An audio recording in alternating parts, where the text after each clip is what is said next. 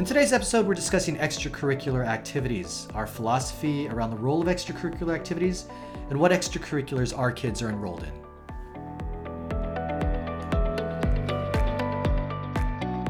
Hey everyone, welcome to the Papa Fatigue podcast, the podcast for dads by dads.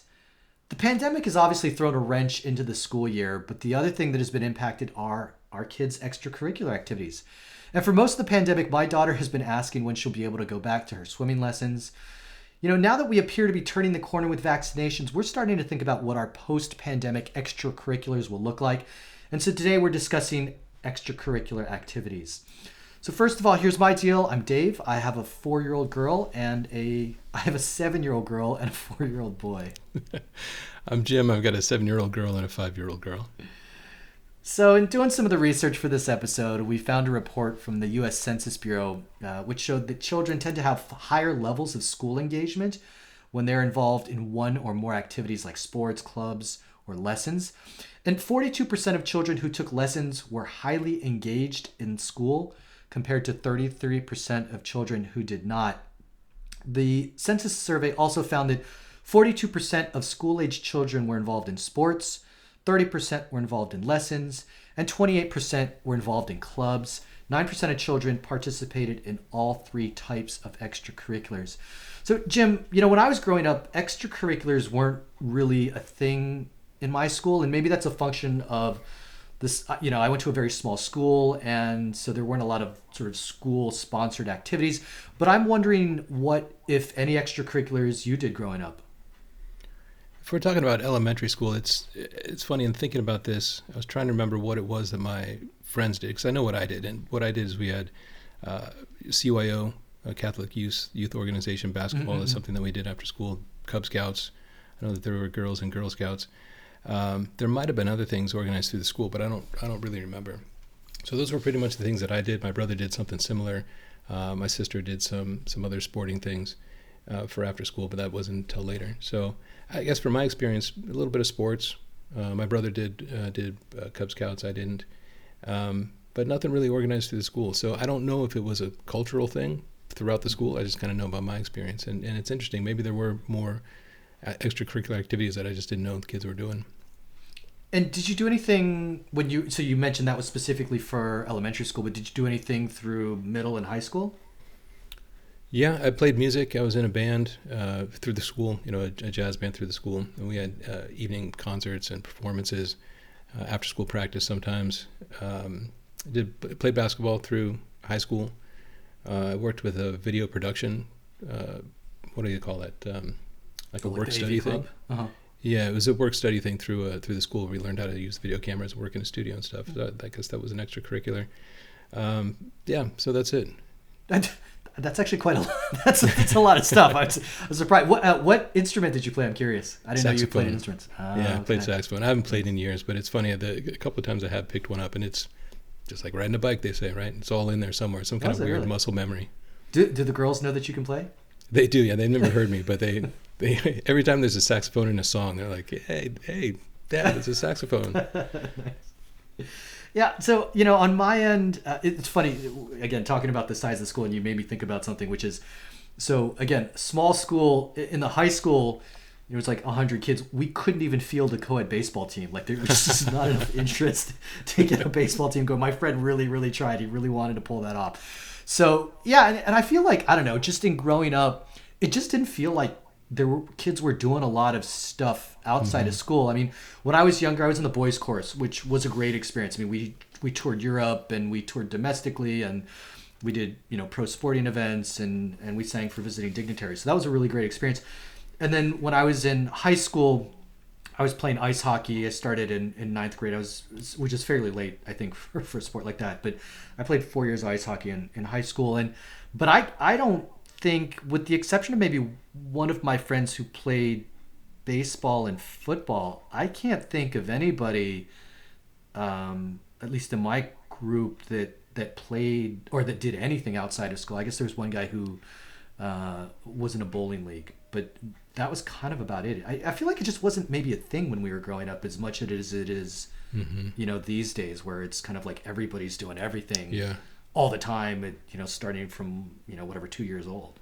Yeah, we had a lot of unstructured time, and I, I compare my childhood to the childhoods that I see now, and that, you know, we get out of school at three o'clock. If you know, let's if we did have extracurricular, maybe it was two days a week, and so we had a lot of unstructured time. You know, between three and five or six o'clock when mom and dad would come home from work, and you know, we found ways to entertain ourselves. You know, play with our friends. I did a lot of mountain biking when I was in uh, mm. junior high and high school.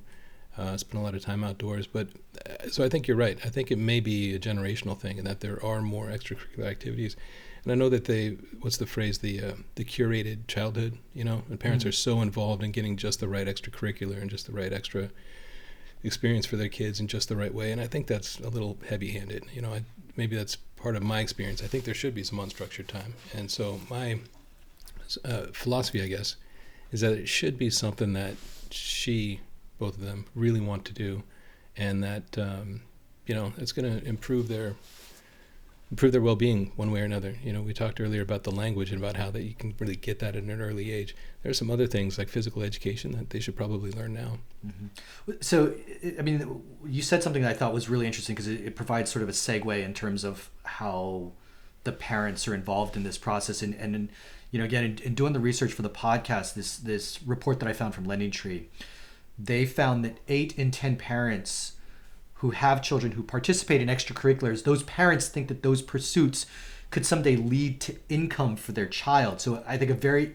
interesting way of determining sort of what kinds of activities they want their children to get involved in. And so, you know, of those people that responded to that survey, 62% were in debt for their child's activity, which that is is crazy, right? I mean that that feels very extreme.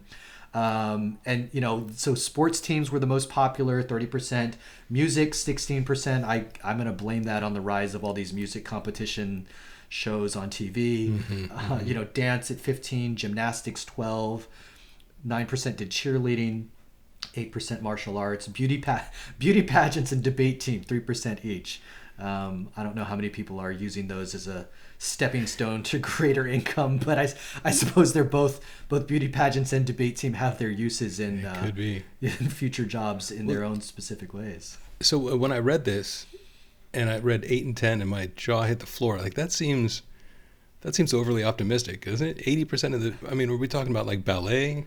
Swimming, like it's going to lead to income? Yeah, I thought that's hard for me to believe. I thought that was substantial. I did do. A, I mean, it's look, it's from Lending Tree, right? So right. understanding the background, but they, you know, they commissioned somebody else to do this. So it, I don't think, at least from from what I read, it, they weren't talking to like Lending Tree clients. So there was some level of, you know, variation in terms of who they're talking. But that that felt high, and yeah, that, that seems did, delusional. Yeah, that did that did feel like all right. Well, you know, if I play for you know whatever football, you know, for my kid, they're going to be a an NFL athlete like that.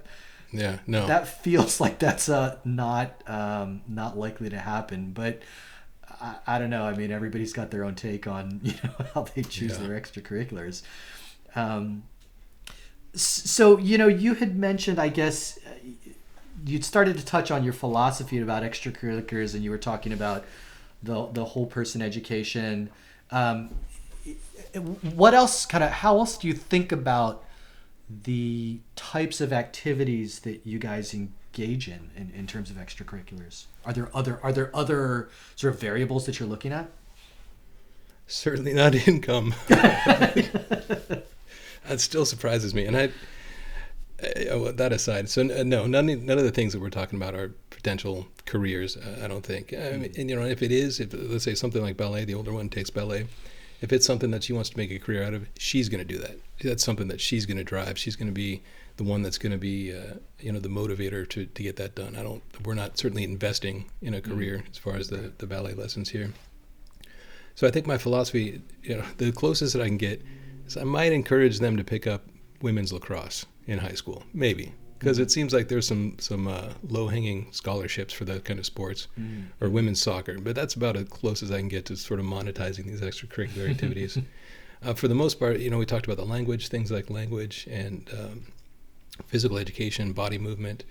Uh, and then things that are entertaining, music. You know, music is like language. You learn it at a young age. You kind of have it for the rest of your life. So, those things that I would prioritize, those things that are best and easiest to learn when you are young, when when you're a child or when they're children, and then and then the things that they enjoy. You know, anything that they that they is going to give them joy and you know obviously if they like it they're going to be better at it. If they're better at it they're going to like it more. It's going to give them self-esteem you know they'll be excited about it. So those are i'm really letting them drive uh, you know the sorts of activities that that we're doing. And you know i guess going to talk about education early childhood education i guess i'll call it this sort of extracurricular stuff.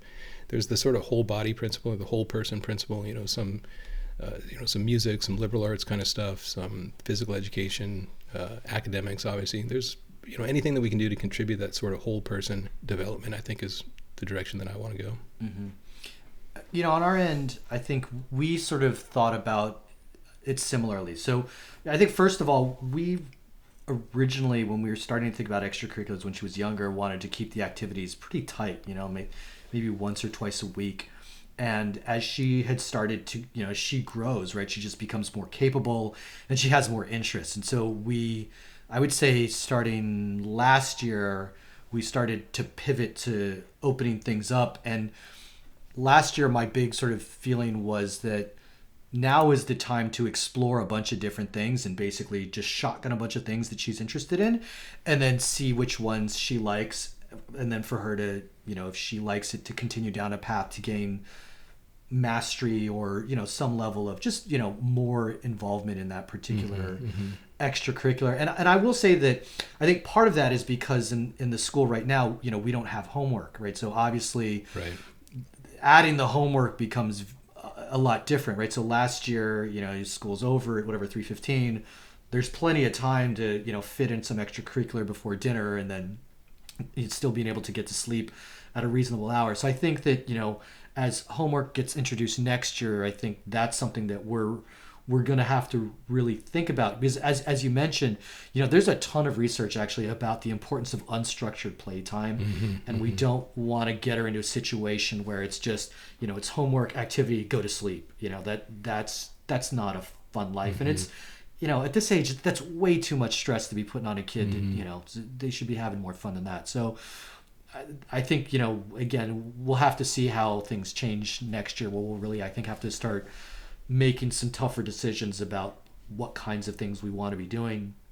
And and like you, you know, I don't think we're necessarily focused on well we're certainly not focused on hey this is going to become a job for her in the future uh, and i think for the most part we're not really focused on extracurriculars that will advance her academics, at least not mm-hmm. right now, right. with maybe one exception. So, kind of the way that we that we've sort of broken down the the general extracurriculars that we look at are life skills, which I guess is maybe similar to the whole body concept in terms of what in terms of what we've actually chosen, which is you know swimming, right? So my wife. She swims. She comes from a tropical country. Whenever we go there, the daughter's gonna swim. That it just it is what it is. So that's a life skill. She needs to learn how to do that language class. Um, you know, we mentioned in the podcast about bilingualism. My wife speaks a different language, so it's important for her, our daughter, well, and our son too, to to be able to learn sort of properly how to read and write and all that stuff. Self defense, which I think is a life skill, and um, I guess the the one sort of caveat or the one uh, exception to this academic thing is uh, there she's right now our daughter's in a math class that it's a japanese abacus class and so initially they start learning to use the abacus for mental math and it will eventually progress to the point where you can do complicated mental math you know multiplication division all sorts of crazy stuff with you know six figures seven figures uh, and, and you can do that all in your head right? So that's those are sort of the life skills. And then the other group of things that we have are interest based right? The things that she is interested in. So uh, chorus ballet she was doing sewing class for a while.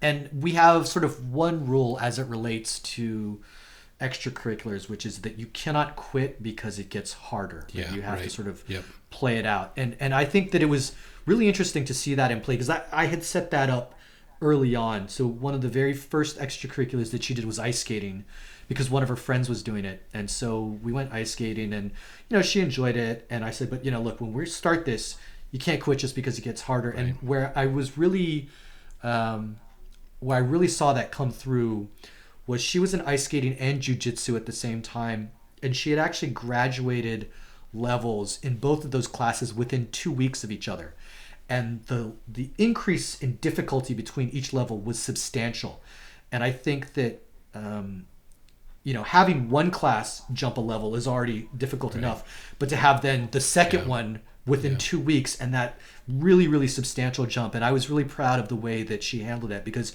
you know she never it was hard. You could see it. She wasn't she wasn't into it but she did it. And i will mm-hmm. say at the beginning of jiu-jitsu there was some cajoling but that she knew that you know this is just something you have to do. And at least for ice skating you know hey it got harder. You can't just Yeah. you can't just quit because it's tough. And, and and hopefully at least that teaches that you know that grit. And so that we're, at least we're sort of using these as a way to impart you know some or reinforce some other life skills. So mm-hmm. That's kind of how we look at it. I, i'm curious you were talking about uh, i think on the the types of activities that you're doing that you i think you said you introduce your daughter to some of those and then some of them she picks is that right? Like you do a little bit of combination of i think this would be interesting for you and then your daughter comes to you with other things that she wants to do? Yeah, I think most of what we've done is just kind of introducing these subjects or introducing these activities to her. And uh, the ballet, she started very young, so I don't even think she really had a choice in that. Uh, and I don't recall why we had why that was such a priority at such a young age. You know what it was is that we just didn't really have under, any understanding about how old she was. You know, she was probably 18 months. We're like, she's ready for ballet. And now that we, you know, now that we've got a, a toddler and or we had a toddler, we could see that you know we, maybe we were being a little aggressive on that timetable. But um, but yeah, she enjoyed it, which is why she why we've kept it up. And similar to to your daughter's experience, you know, we have days when she doesn't want to go. She doesn't want to get on her clothes. She doesn't want whatever it is that we're doing. Like she just doesn't want to do it. Drags her feet. And our conversation is, all right, you don't want to do this, but you know what? You signed up for it. The time to have that conversation is before we enroll for the mm-hmm. semester or whatever it is. You know, now that you're here, do it. You know, do the best you can. And usually she gets started and everything is fine. And to to your point about your daughter's experience about the level up, one of the things that I really enjoy seeing in the extracurricular activities is seeing her get, but the, the older one in particular, seeing her get much better at. Uh, she's in a chorus. See her get better at singing. See her get better at her ballet, swimming. Back when we did swimming, and that gives them a lot of self-esteem. And so not only is it something that they enjoy doing, but it gives them that self-esteem, and then they're good at it, and it you know feels good. So I, I empathize with your daughter to uh, to level up in two different activities at the same time. It's just it's kind of miserable not to be good at something for a while, particularly two things at the same time. So so the things that we've got, mostly we introduce them, and other than the like you say the cajoling, we're not. I'm not going to force them into doing anything. You know, so it, I want them to enjoy it. I want them to be the ones that are driving those activities. So I can't, I can't yeah, and I can't think of anything. Well, here's an example. I started to introduce this again right about uh, before COVID started. Uh, we were going to do some some rock climbing at a rock climbing gym, and that's not that's something that she had maybe seen at a birthday party. I think was kind of interested in, kind of not. It's something that I had done um, just many years ago, and so I wanted to. That's something that I would have introduced, and probably would have stayed with her, you know, for maybe two or three times, just because she's got to get good enough to enjoy it. And then once she enjoys it, then then she can decide is that something she still wants to do or not. So, I think of the of what you're describing. It's really just kind of a like a cafe model, right? We've got a whole bunch of things. Try them out. If you want to, Yeah. I'll let you. You want to pick some things, great. We'll introduce some things, try it out, and you know we'll see what we'll see what works. Yeah, it, it's. Uh, I, I was interested because you, you brought up the whole. I guess I did, and then you played off at the the, the concept of that sort of comfort level, the. Uh, it's not awkwardness, but yeah, I mean, sort of wanting to be master of, of something, and it's really interesting because as they switch levels, you can see the level of discomfort they have, where they've gone Yeah. from a class where they they have mastery of that level, and then the uncom you know the sort of it's super uncomfortable to get into the next level and then to be like well i can't do any of this. And it mm-hmm. right it's, it feels so much safer to well let me just go back to the level i was at because i knew how to do everything and i excelled at that but uh, yeah i mean that sort of level of um, you know pushing through that discomfort and giving them the confidence to know that everybody has to start somewhere and remember Right. that when you started ice skating you couldn't even stand up and then you got to the end of this class where you could skate forward and then you got to the end of this class where you could skate backwards and, and so on and so forth I think that's also, I guess, maybe the other thing that, that they can take away from extracurriculars, right? Is the, are those other soft skills, but those other life skills that, that a lot of these things allow you to impart um, just through the process of having the extracurriculars. Mm-hmm, mm-hmm. Yeah, there's something about learning to fail or mm-hmm. just being being bad at something, right? Yeah. You know, I was, I was, remembering when we were maybe it was we ice skated, you know, maybe up at up at, uh, up at the mountains, or uh, I think the older one had some ski lessons, and at first she fell down a lot, right? And I just tell her, "You're doing it perfectly. That's mm-hmm. exactly what you do when you're learning something. Is that you got to fall down and figure out how to do it." So there is a I'm not exactly sure what that is. I don't know if it's a perseverance thing or if uh, I mean I, I, I want them to be comfortable failing because yeah. that's how you learn, right?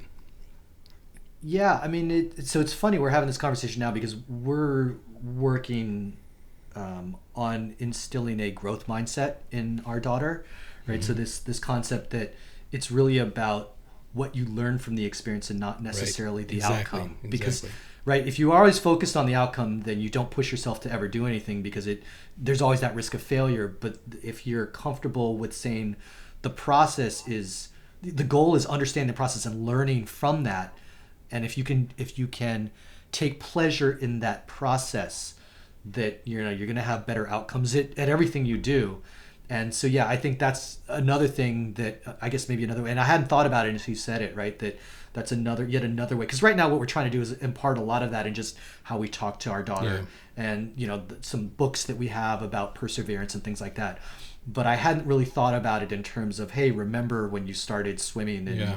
you know mm-hmm. you, you, could only make it like you, you mm-hmm. could barely stick your head in the water and now you, you know you can swim the length of the pool or the width of the pool without coming up for air that reminding her about that and and and all the work that it took to get there right and to savor that accomplishment when you get there mm-hmm. um, is I, I, think so important and and again it's it is something that I think we forget to do along the way that I should start being more I guess proactive as, as we reintegrate into our extracurriculars mm-hmm. um, you know hopefully that'll be coming up soon you're hitting on a key part of it and I guess we'll just call it character building right? I mean it's mm-hmm. learning how to learning how to be miserable at something or not good at it and then learning how to be better. And that that look back period that you're describing is really powerful. And not only is it self-esteem but it uh, you know helps build confidence mm-hmm. that yeah look at how far you came. You know you're totally capable of doing it and hopefully that lesson sticks for other things. Yeah. So you know when did your kids start with extracurriculars and and what was the impetus for getting them involved like I said, the seven-year-old, we started her in ballet really young. Maybe it wasn't 18 months. Maybe it was two years or three years or something like that. At um, you know one of the local neighborhood schools that are kind of like daycare mm-hmm. ballet classes. But it is something that she enjoyed, and so we kept it up. And then the younger one, in watching her older sister do the ballet, she's got a strong interest in it. And unfortunately, just when she was getting into the classes, we had the, the COVID. Mm-hmm. Uh, we finally got her into the you know the class that has got the the studio with the mirrors mm-hmm. and the bar and all that. Uh, so she's missing out on that. And then for swimming, I think it was five. I think there were five and three when we started, and uh, uh, and they learned really quickly and they picked it up. And again, I think that's I, I was really motivated to do that because you know if they fall in the pool, at least they'll have a fighting chance of yeah. you know making it to the side. I mean, it was really like a safety issue for me, mm-hmm. uh, but it's something that they really enjoyed doing. And then the chorus, uh, we started in first grade, so I guess my daughter was uh, five or 6 mm-hmm. uh, probably six o'clock or six uh, years old. And then the younger one, she's really kind of getting the, the raw deal with COVID. It's just as she's coming to that age where she's yeah. got enough control over her her motor skills, her gross motor skills, and has this sort of uh, you know attention span that she could do some of those activities. She's just been deprived of them, unfortunately. So uh, I am looking forward to post COVID for her, and I think ballet is probably something she's going to take. She's got that interest. Definitely go back to swimming, and then like her sister, she does a lot of singing, a lot of um, impromptu singing, dancing. So maybe we could get her into some sort of activity that way. But mm-hmm. but again, it's the things that things that I've observed in her that she does or that she's that she's good at or that she enjoys doing. How do we channel that into something similar for an activity? Mm-hmm, mm-hmm yeah, I mean, for us, we started with some after school activities in about pre K four. There were you know dance and movement classes offered not by the school but through program you know after school programs, so we could just kind of extend the school day. It's sort of like a childcare thing, so it was helpful for us. And there were some science classes. I think we started our first, um, you know, outside school activity was ice skating. That was, I guess that was maybe pre-K four. I think when we started that, and then I guess the next couple dominoes that fell were swimming and ballet. I think, and what you know the impetus for us was that our daughter sort of seemed ready and i guess we were mentally ready i mean i remember when we started in pre-k 3 already it was like everybody was doing all these extracurricular activities Yeah, right. which, which was nuts and Yeah. and my wife was like uh are we missing are, are we bad parents Yeah, like what's happening here Yeah. We had the same conversation. right and i just remember telling my wife i'm like look we don't need to keep up with the joneses here like Right. when we're ready and when she's ready, I think we'll know it. And you know that came like a year later. But I remember, like in pre-K three, we had friends that were like taking their kids. Uh, they were getting ski lessons, and you know, like w- I mean, we're like three, four hours away from the mountains, so it's not like Yeah. you know, it's it's not like it's something in our backyard. Like these parents were like devoted to like taking their kid out skiing, you know, whatever, uh, multiple times a month. I'm like, whoa, we're not, we're not anywhere there yet. But it, it really felt like there was this pressure as you could see everybody doing all this stuff.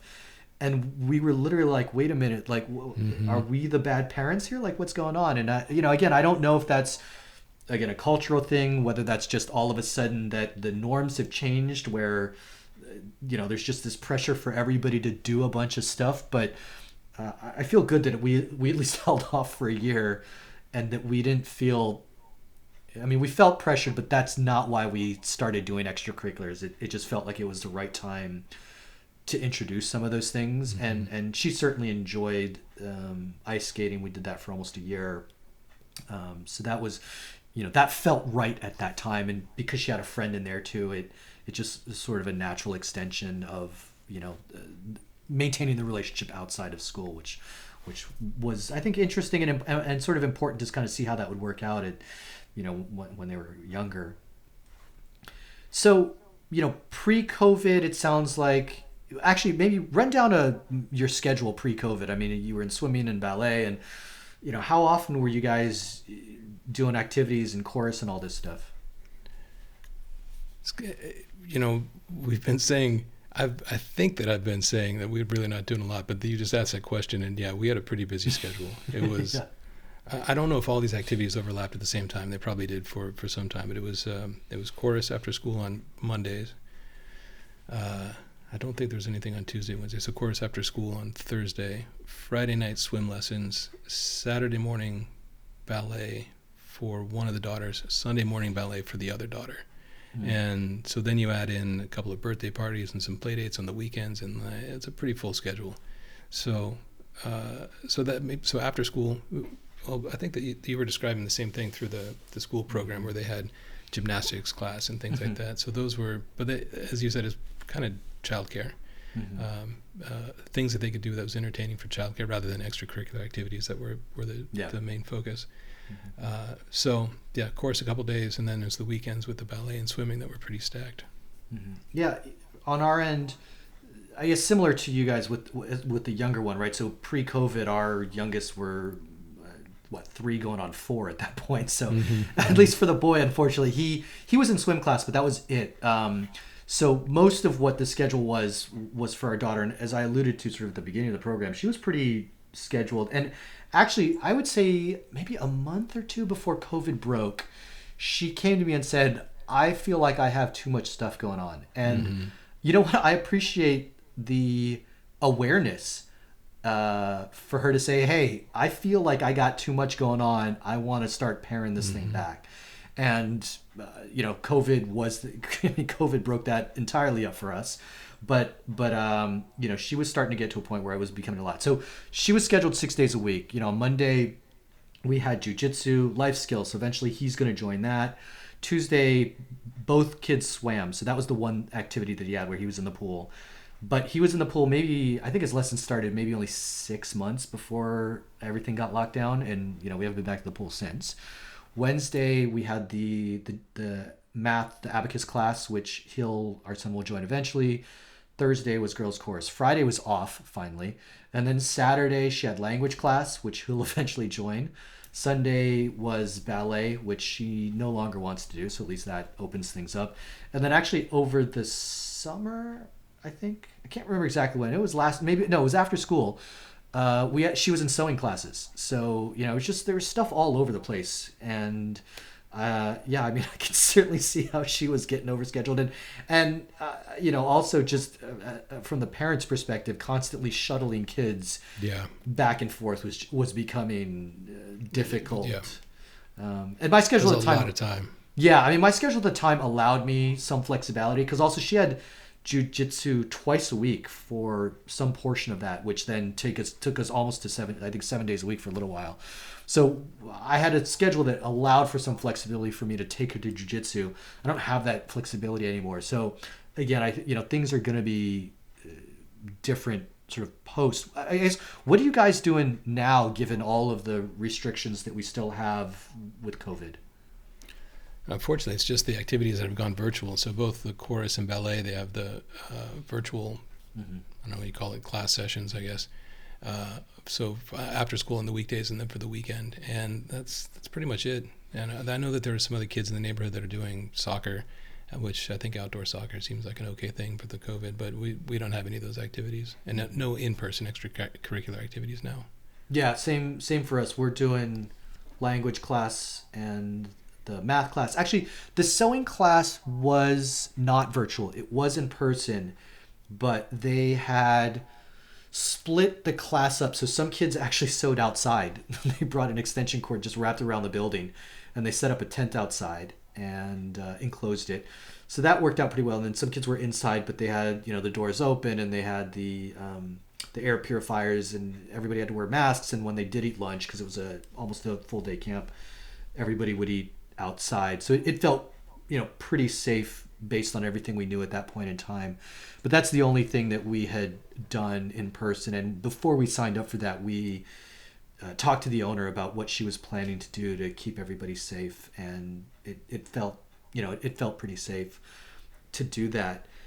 So I'm you know I'm curious uh, with all the things that you guys did before, how you know I guess w- what are your plans relative to you know returning to these educa- uh, the um, extracurricular activities and and you know are there things that you were doing before that you know with covid you're like i it just doesn't feel like we're going to go back to that how are you guys thinking about that now The swim lessons are the one that give me pause because that even in the best of times that felt like a like a literal petri dish. yeah yeah. You know, it's just wet, lots of being in the pool. But uh, I think that's just the way that swimming goes. Mm-hmm. Uh, and I do want them to get back into the both of them to be in the in-person activities because the things that we're talking about are the things about the activities themselves. You know, singing, music, physical education, learn how to use your body. But there's a whole other, other facet to that, and that's the the social interaction. Mm-hmm. And I think the fact that the older ones kept up with those two activities despite that, I think, speaks pretty highly to her interest in those those subjects uh, because of the, it's that's all it is. It's pure distilled mm-hmm. you know, the very little social interaction. You're not talking with your friends or hanging on a break and things like that. To see them at the pickup and drop off. So, uh, as soon as we can get them back into the in-person activities, I'd, I'd like to do that. And I, I think even with swimming, I think any of those activities are going to be structured in a way that that'll be safe and, and hygienic and and um, you know have all the protocols that we need for the time being. yeah i think we're really going to have to rethink a lot of our activities and, and sort of see where we are relative to vaccines and spreads. I, I think the moderna looks like they might have early approval for or they're applying for approval for uh, up to 12 12 and above. But you know our, our kids are still they're still not in that group. And and uh, like you you know the the pool feels like the perfect environment for an airborne virus totally, right like yeah. it's it's wet That's where you get the flu. yeah i mean that that feel and then you got the shower like the, no mask like it Yeah. feels like if you had to design the perfect environment for Yeah. a virus the, the swimming pool is it uh, the indoor swimming pool is it so i i don't know but i mean that being said you know i know that there's some indoor pools that have been open for a while and the fact that they haven't shut down does seem to indicate Mm-hmm. that you know people aren't getting sick because you know otherwise that that pool would have been shut down so i don't know how much of the pool part is you know legitimate science or if that's Right. you know us as parents just going ah, it just doesn't Yeah. feel safe I don't know. Maybe it's a big like chlorine fog that just takes care of everything. yeah, you right know? yeah which would be great so yeah the, the pool and that is the one that more than anything she misses and and our son does too. you know they really i mean she'd been doing uh i think you know four years she had been at the pool and and so that was really the the longest tenured thing we have i think. And so for her to just kind of cold turkey leave that was pretty rough and, and she still asks like you know when can i go back to the pool? And, and the answer right now is i don't i don't know yet so that that's one we're gonna have to think about. You know jujitsu obviously it's all grappling. So Yeah. there's you know you can't it's not like some other martial arts where you can practice your forms like jujitsu you're in somebody's face. So that one also doesn't feel like we're necessarily going to be going to that one anytime soon but i would like to get her back to that. Uh, and then chorus, I, I like what you said about how right now chorus and ballet for your daughter really it's right it's the sort of the distilled essence of what it is and i think Right. i think that's why my daughter doesn't like it that's i think Yeah. that's why she she didn't come back this year because she really last year when they moved to virtual she really really struggled with it she really Yeah. just did not like singing and part of it too was i mean you couldn't sort of hear other people Yeah, like exactly. right i mean singing it's all about It's not not part of a chorus. It's just Right. a whole bunch of soloists. Right, and but all, it's all solo singing at the same time without being able to hear each other, mm-hmm. and I think that it, it does really take away from the experience. So I can't blame her for that. I I'm unclear uh, if we're gonna restart that in the fall. You know, right now we're keeping our options open. I sort of signed her up to re-enter, but you know. Uh, we're gonna wait probably a few months to kind of see where everything goes because also it's not even clear to me whether the chorus will open up for in-person also. Um, so I think you know for us it's like, will the course open up in person, and if they do, do we feel comfortable going back when you know that was clearly a transmission activity, you know, for COVID. So, and especially if the you know if the kids don't have a vaccine yet, so I think that's really the the one that. That's probably the one that we're really going to be most reactive to. Whereas I think the other two, we can say, you know, I think the pool we can make a decision before we have to get to that point, and at this point, I don't I don't feel like jujitsu is going to come back anytime soon. Yeah, Um, that's close but we'll, quarters. we'll kind of have to see. Yeah. So you know, of all the things that your daughters have done, is there anything that you sort of have always wanted them to do, whether or not they're doing it now? But like, I, I kind of go back to that question about like, were there things you thought, hey, my daughter's temperament or her interests really, I think she would be really interested in X. Um, whether or not you've actually done it, or it's still something that you're, she needs to be a little bit older for, for whatever reason you haven't started yet. That's a good question because the the singing and the dancing I think are innate in my daughters. Maybe it's innate in in every kid, but it's those are things that that I saw they really enjoyed, and they were and there was structured ways to to continue doing that. The um, yeah, because I took this question in a different way. I thought, what are the things that I really want them to do? Totally selfish. What are the activities that I like to do, and can I Hmm. get them to do that too, so I could do it with them? Uh, but probably not. You know, I don't know if my daughters are going to be really excited about fishing or playing golf or whatever. And if they are, I'll, I'll take them to do those activities. But uh, as far as their the things that they are doing, I think that we've identified at least the the, the germ of those things, and sort of the essence of those things. That then then we can push that into structured activities, and have them encouraged in in that way. Mm-hmm. I- so I am interested in, in what you were saying about the kinds of activities that you're interested in because I have always been like, well, I can't wait till my daughter's old enough so that I can do X with her. So you mentioned like fishing and golf. Have you started to sort of plant seeds in their minds about that, or like expose them to any part? Like, have you started to lay the groundwork, like whether it's mini golf or just getting out in a boat or you know anything like that yet? We did some fishing when we were camping, and they, they did really enjoy it. They and it is fun, you know. Particularly where we went, they stocked the river, so it's kind of like fish in a barrel. You know, you just kind of stand in the river, throw your hook in there, Uh-huh. uh, and they enjoyed that. They didn't quite enjoy the you know having the fish for dinner, but they certainly enjoyed the, the fishing activity. And uh, and with golf, I don't think they really understand. Well, we did do some mini golfing. They didn't really get it at all. Mhm. But um, you know, I think I've watched golf on on TV once or twice, so they know what it is. And I I don't know that it's. I think that's something that they're going to have to. It's, it's probably the older one. She's probably going to have to make the decision whether or not she wants to do it. And if she does, I'd, I'd be glad to do it. I know that there's something about the about the swing and the focus and the, the sort of um, something about that activity that's supposed to be good for, for children, particularly children that that have uh, uh, hyper activity, I guess, Hmm. that help them to focus on this sort of complex body movement. It's supposed to be good for their, their mental development, but that's neither here nor there. So if they show an interest in it, that's great. Otherwise, then I'll keep doing what they want to do. I, you know, I did ballet with my daughter the other day, so Mhm. she's the one that's choosing the activities that we're going to do together. Yeah, I have always wanted to get my daughter into photography. So one of the early sort of breadcrumbs that I threw out there was I got her a Polaroid camera because I figured there's you know nothing like having the a tangible you know photo. Like yes, you can you know take a picture on a digital camera, but it, I think there's still something different about having a tangible photo that you can touch and and share with your friends. So I'm hoping that at some point so when we go on vacation, sometimes I'll be like, "Hey, do you want to bring the you know the camera?" She won't necessarily remember to bring it, sort of proactively, but if I ask, she'll be like, "Oh yeah," and you know she'll take pictures, and you know some of it goes to waste, but that's okay uh, because you know as long as she's taking pictures, I'm I'm fine with that. And so I, I hope actually that's one thing that I hope to get them involved in.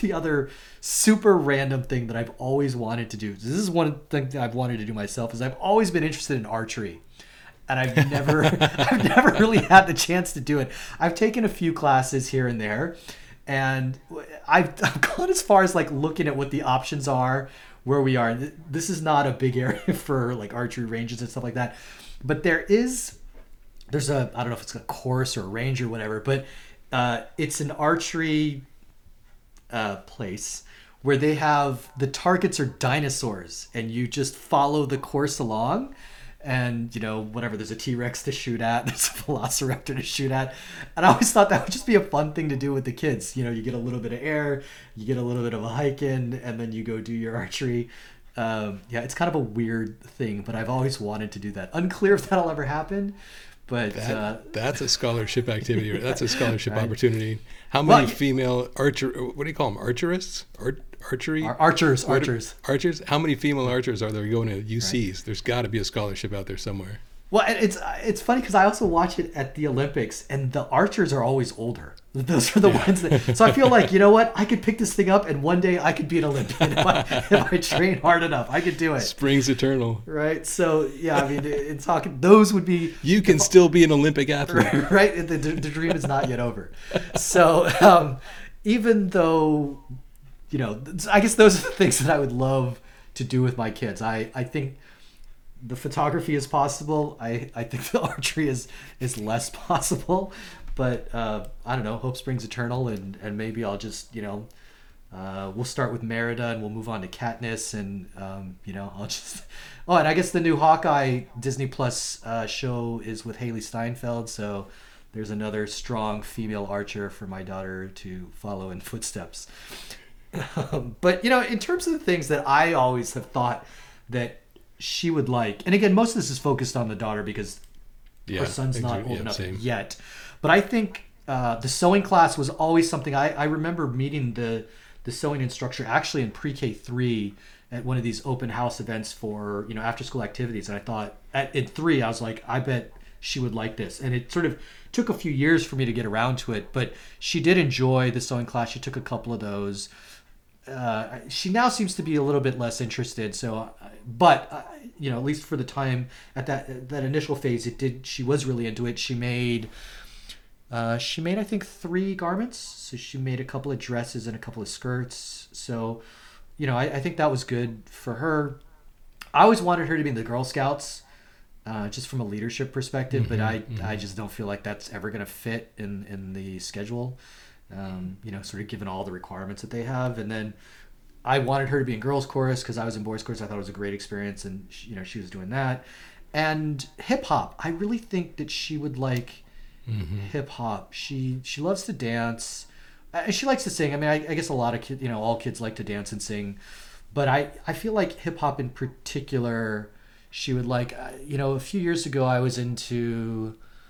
Uh, what was, the, it was there's a Fox reality. So you think you can dance, and so I used to watch that. And I used to watch that with her actually. Some of the clips, you know, because they they have just the the clips without all the story and the training that you can watch online, and she really enjoyed those. So I think that's kind of one that you know at some point I might you know try and and and uh, do with her. Which I, I guess is here's another question I have for you: Are there is there anything in particular that your child has expressed an interest, like a particular interest in, that you haven't yet done for whatever reason? Again, they're not old enough, or you just haven't gotten around to it because the schedule has been too packed. The older one really wants to play basketball. She wants to play basketball and she wants to do piano. And so Mhm. I think piano, particularly during COVID, is the more likely of the two. Yeah. But right now she's doing chorus, and I feel like that's enough music for you know for one week. So maybe when the chorus ends, maybe we'll get her signed up on piano lessons, and that's that is something that she identified that she wants to do. And then basketball, I re- I'm having a hard time figuring out how to how to encourage that. We don't you know we live in a condo, we don't really have a place to put a basketball hoop. Mm. Because I think at her age she needs you know like the mini hoop with the the mini Right. ball Yeah. um, rather than the full size ball. So I got to figure out how to encourage that, and then we'll find a class or a, a, a team for Camp or it sooner or like later. Yeah, and let her try it out that way. You know, our daughter has always wanted to do rock climbing. And I, I actually remember how long she's wanted to do it because she asked me when she was four. And I remember that because I, I looked how old she needed to be. She wasn't old enough yet. And so she was sort of counting down the days and the months until she turned five, which is when she could start the classes. And then she turned five, and all, you know, all of a sudden we had all these classes. It just was it wasn't possible to find a class that um, you know, with the schedule that we could fit. But of course, now that feels like a super safe concept. And and I've actually looked. You know, we're you know, as we're sort of pivoting to summertime activities and summer camps and stuff like that. I'm like, hey man, rock climbing feels like that's going to be safe. You know, unfortunately, right now all of the gyms are not. All of their kids' classes are canceled for the summer, at least for right now, and that just could be a function of you know we had just sort of come out of um, you know some of the the more intensive COVID stuff, and I wonder if as we get a little bit close to summer, they'll reevaluate that and bring some of those classes back. But I mean, we're going on what four years that she's been wanting to do, and I was just talking to her a couple days ago because again, as as we were thinking about summer activities, and you know, I'm like, are you still interested in rock climbing? She's like, yeah, absolutely. So and I think that was a good one just because there's a lot of like, you know, conquer your fear, man. You know, like Yeah, there's- you know, going vertical is uh that is not an easy thing to do. And uh she you know, we might start it with bouldering, which my understanding is sort of like bouldering is like lateral, whereas rock climbing Mm-hmm. Yeah, is you don't get- vertical. You right? don't get more than three feet off the ground. Yeah, but I think that the, you know, I like sort of the, the strategic element of trying to, you know, understanding your body and how that's going to work, and Exactly, can. I reach this thing or am I going to fall, and you know, all of those things that are going on in your head. I think that's a um, an, an interesting way of sort of that mind body connection and, and seeing that in in real life, which I think will be interesting. So that's kind of something that we're I think we're going to try you know another thing that i've really always been interested in and i'm not clear if our daughter will be interested in it but i think 3d printing you know that sort of t- and, and certainly as it's becoming you know more mass market but to be able to take an idea that you have in your head and turn it into something physical or even say like my son is all about lego right now and if we you know if he wanted like to design a specific piece you know because he's all what i find really interesting about our son is he can spend like an hour just looking through the lego instruction like the build manuals and he'll just sit there and read through them and so it's interesting to see just the other day he built an airplane with a he was using um, like a car base to build his airplane. And i'm like i never would have thought of that right? Because we have our mental models. Well that's a car base. Like how why would you right? So i'm really kind of interested to see if 3d printing would be interesting for them. And again sort of that creative process of here's something that was in your head that now all of a sudden is this tangible thing that is real to everybody i think is an interesting way to sort of exert your creativity i mean you can also draw right there's other ways of exert like taking that that thing that's in your head and and making it real Uh, but I'm I'm curious to see if that would work. And and there are more and more 3D printers. I just saw one that in particular uh, is geared towards children of our children's age, and so that's kind of another thing that I think our son in particular would be interested in and would be something I'd like to try. And and so as the kids get older too I'm kind of keeping tabs on like what the city you know programs are out there and and where she might match up. You know like another one that I I'm curious if she would be interested in is like woodworking.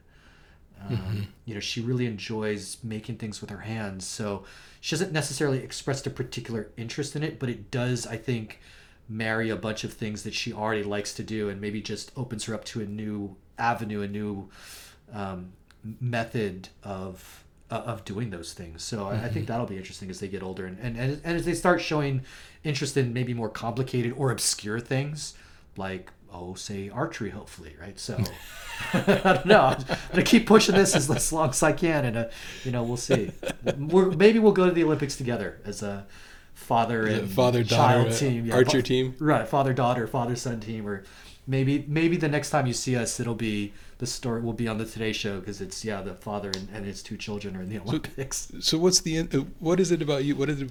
Where did the interest come for you? Uh, for Honestly, archery? I have no idea. I, my only real experience with archery was at summer camp when I was like, I don't know, in middle school, and I just thought it was so cool.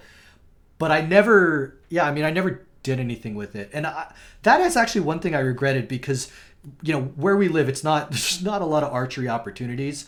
Um, you know there's like there's not a lot of classes even. I mean there's right. there there's actually nowhere in the city that teaches uh, archery.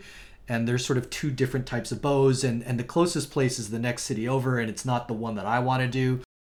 Um and and i always actually that's one thing i reg- so i regret when i was younger but on my own, so I had some disposable income, like in my you know twenties, that I didn't just go and take classes. Yeah. Because I had no responsibilities at that point in time, um, and and now it's just you know it's impossible. But I yeah I mean it's it's something that I've always been interested. I, like I watch YouTube videos on like how to you know shoot and what the proper form is, but I don't have a bow. I'm not going to use any of this stuff. So yeah, I don't know. Maybe one day I might have to wait till the kids are out of the house. They're do college. it. Just do it. Chase your dreams. yes, absolutely. There's no time like the present. yeah. Great. So look, we hope you found today's episode informative. If you'd like to support the podcast and hear more discussions around fatherhood, please subscribe, drop us a review. If you have any questions, hit us up on the Facebook page, facebook.com slash fatigué. That's P A P A E S T F A T I G U E. Thanks for listening.